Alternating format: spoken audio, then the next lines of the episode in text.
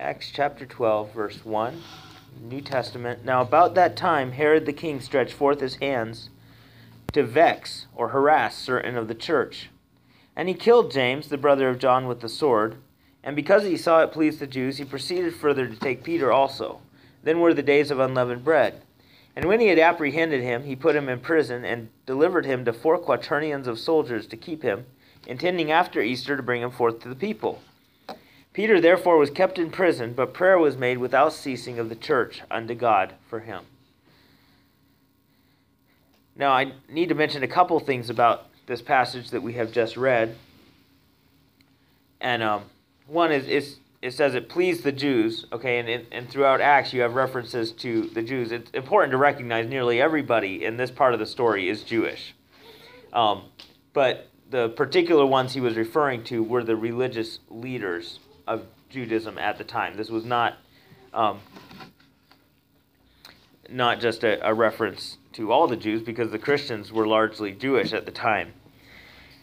Um, and then it says uh, Herod delivered him to four quaternions of soldiers. That word just means squads of four, so 16 soldiers to, to have guard over him. I want to uh, speak this morning on the subject of when God's people pray. What happens when God's people pray? One preacher said there's more than one way to get into prison, and that's true. There are a lot of ways. And um, for there are even ways, unfortunately, for innocent people to find their way there, or you can find your way there to minister. But Peter found this to be true. He'd broken no law, he'd done nothing wrong, but he found himself in prison where even, and he was under high security, okay? This was not just, uh, you know, minimum security, show up and, and uh, do community service and go. Home. It wasn't that sort of situation for Peter. Peter was guarded. There were, there were 16 soldiers with the responsibility for guarding him. And the uh, as the Roman customs went, they would probably uh, alternate. So they had four watches, so you'd have four per watch. And, and two were assigned to be chained to him at all times. When he slept, he was chained to two soldiers. When he slept, he was not getting away. These Roman soldiers, if he escaped, their lives were, and as it turned out, their lives were in danger because, um, because of what happened. And well, there's more than one way to get into prison. There's also more than one way to get out. And um, so Peter Peter got out. We're going to look at these circumstances and the lessons we can draw from them. Well, first of all, as I read this passage, I see the hand of Herod. It says, Now about that time, Herod the king stretched forth his hands to vex certain of the church. This King Herod, uh, does that name sound familiar?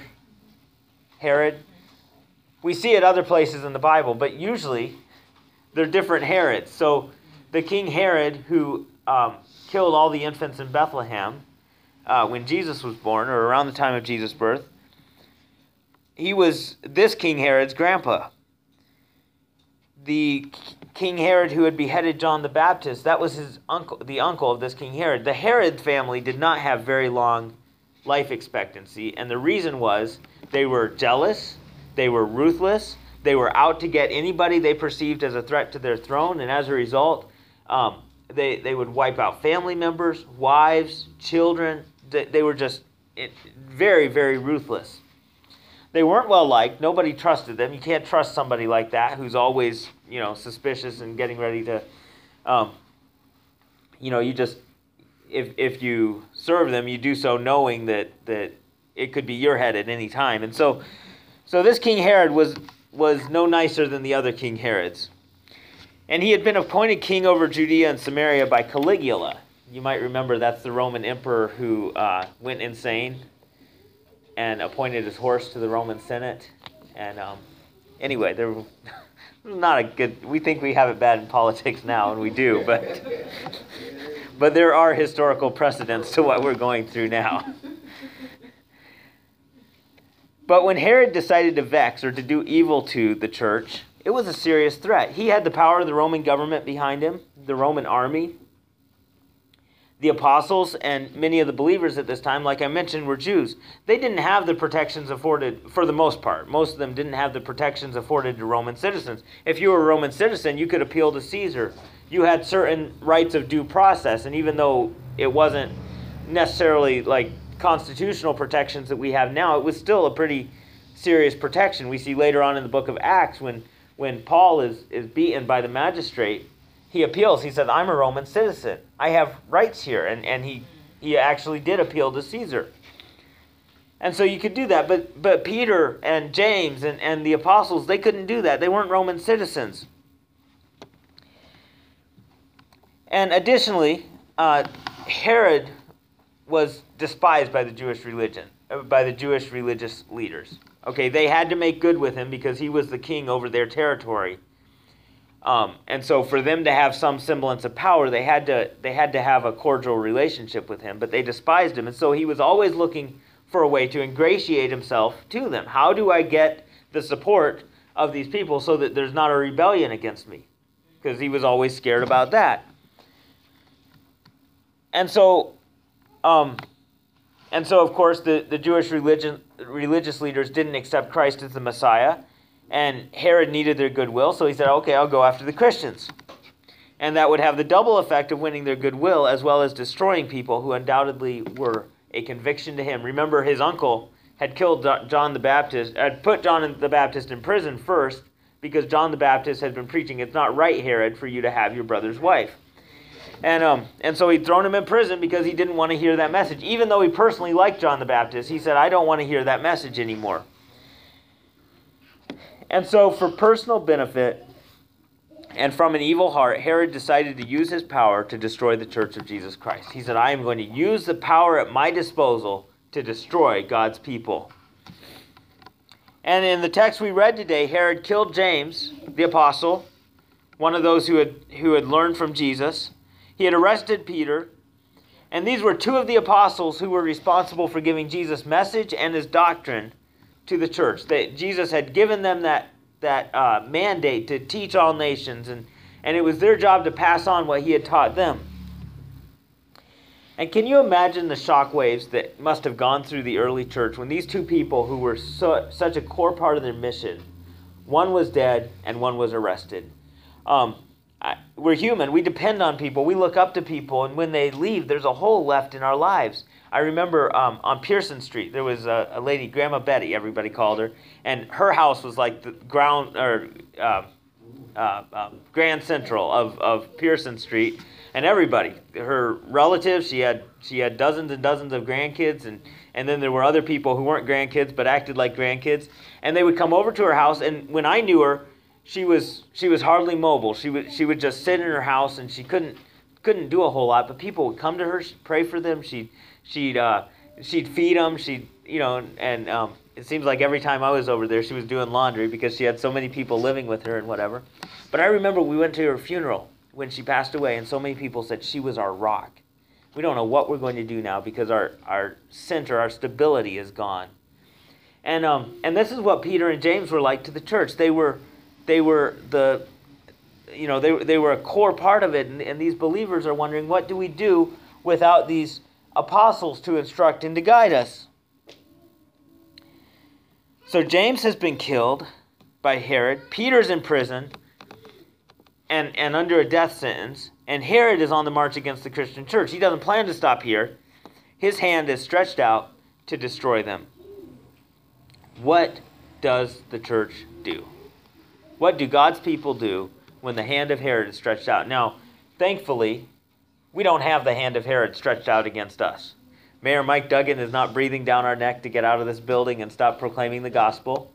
Um, even at the state and federal levels, we don't have we don't have that level that level of pressure. Okay, although their oppression does exist, and um, and difficulties do exist. But did you know Satan's hand is stretched out against you this morning? Satan is trying to find a way to destroy you and to hurt you and to vex you if you're if you're uh, if you're following God.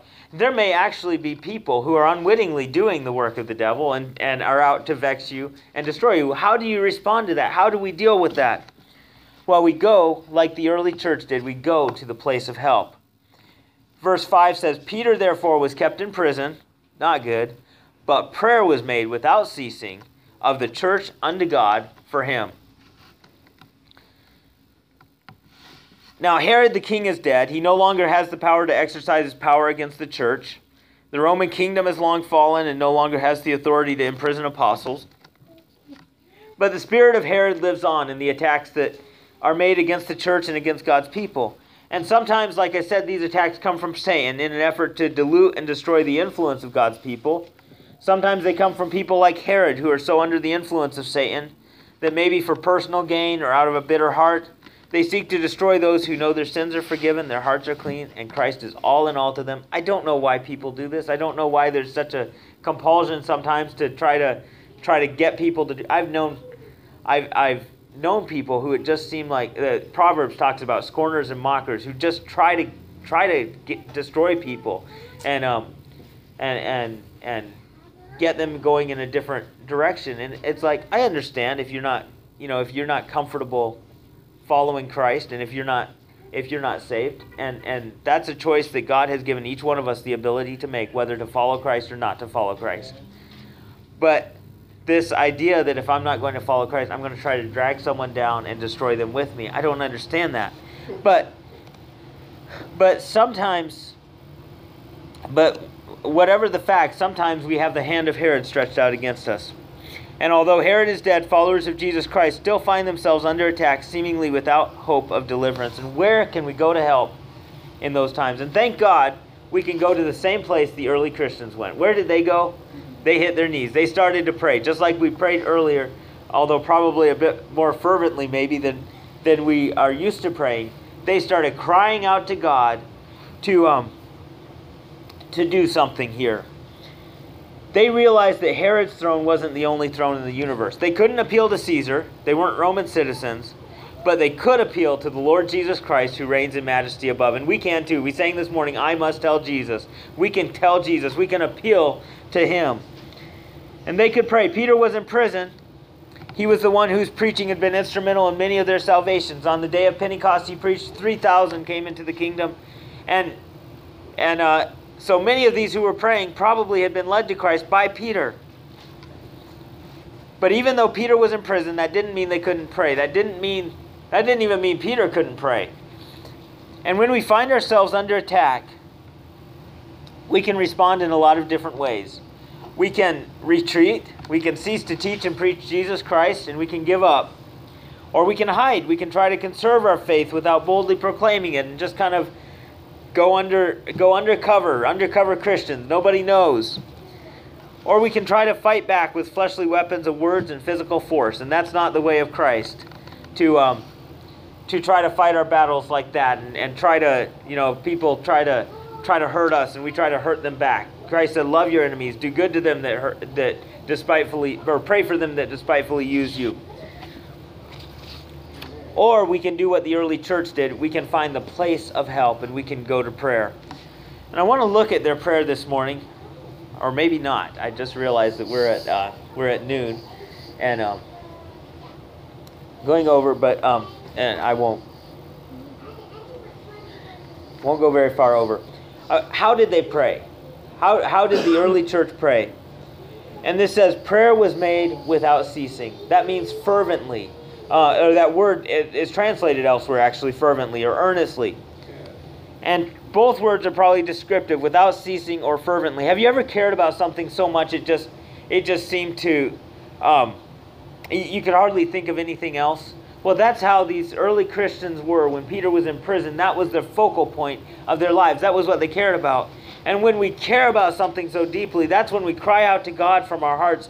Maybe if I remember, you know, if people close to you have passed away, or um, or or you're dealing with a, a difficulty like that, you just seems sometimes like, or or a long-term illness, it seems like sometimes you're just always crying out to God from your heart, and that's what this was. They were crying out to God from their heart.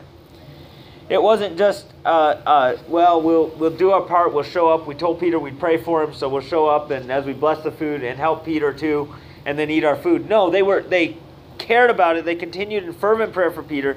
They took it seriously, and we need to be earnest in our prayer, that it not be and and careful that it not become a routine part of our lives, but uh, in, in the sense that it's just a, a rote thing we do without thinking about it, but that we earnestly and intensely seek God's will we talk about praying for people, and we need to, and I do sometimes, that, that they would be so under conviction for their sin that they can't eat, that they can't sleep until they get right with God. Um, and, and that's important, but I believe God wants to burden his people, how can we expect sinners to carry a level of concern for their souls that we don't have for their souls? And, and these people of God were praying, and they cared deeply about this subject. They were praying earnestly. Where did they pray? You know, they didn't have churches like we do. Then they, they met in houses, and they were at a house. And they, um, in verse 12, when Peter was released from prison, he went to the house of Mary, and the mother of John Mark, where many were gathered together praying. We gather together for a lot of important reasons. But did you know there's no more important reason for the people of God to gather together than to pray? In fact, Jesus said, My house shall be called a house of prayer. United prayer from God's people unleashes God's power in a way that little else does. So, how did they pray? Where did they pray? When did they pray? It was at night. They were praying at night when Peter got out. They were still praying at night. And sometimes our burdens are so heavy, we need to go to God not just when it's convenient, but we need to go to God in the night hours sometimes, or during meal times when we'd rather be eating, or during times when we when humanly we'd rather be with people and take that time to seek God so that God that's how God works. He said, You ask and I will answer. Um, and what did they pray? It's very interesting, and I'm not going through everything I have because I wanted to let you out in one minute.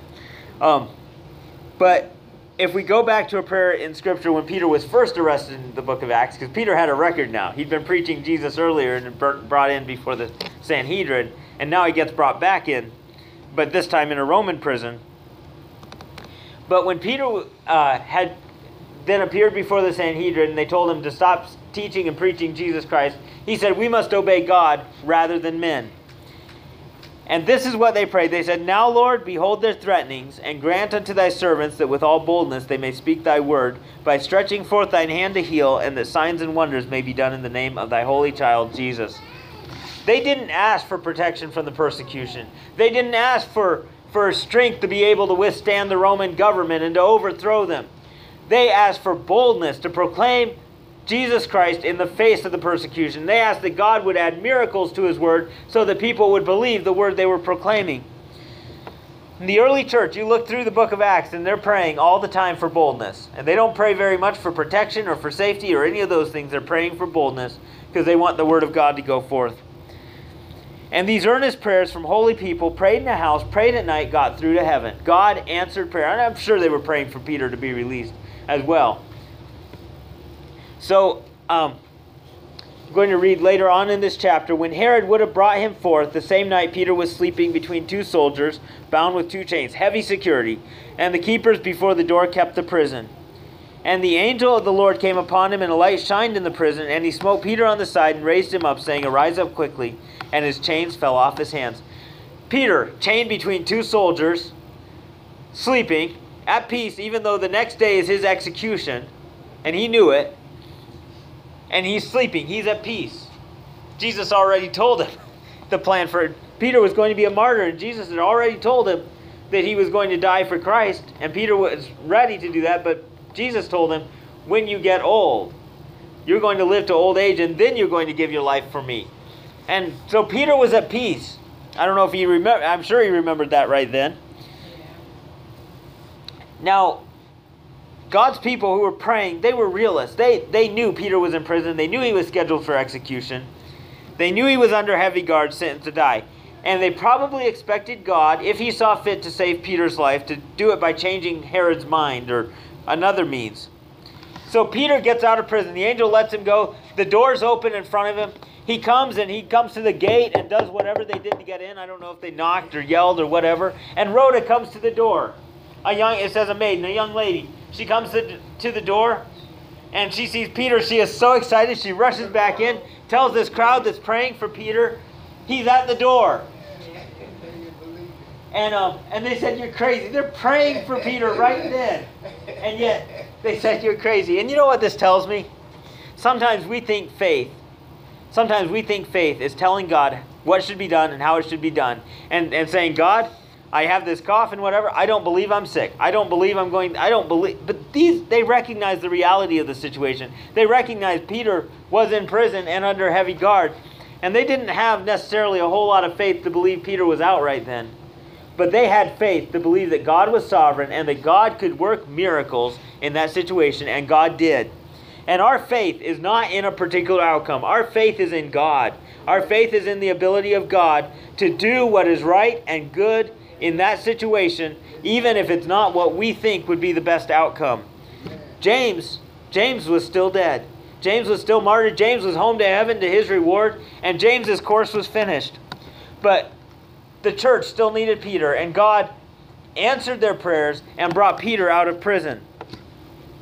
Um, what was the effect of him getting out of prison?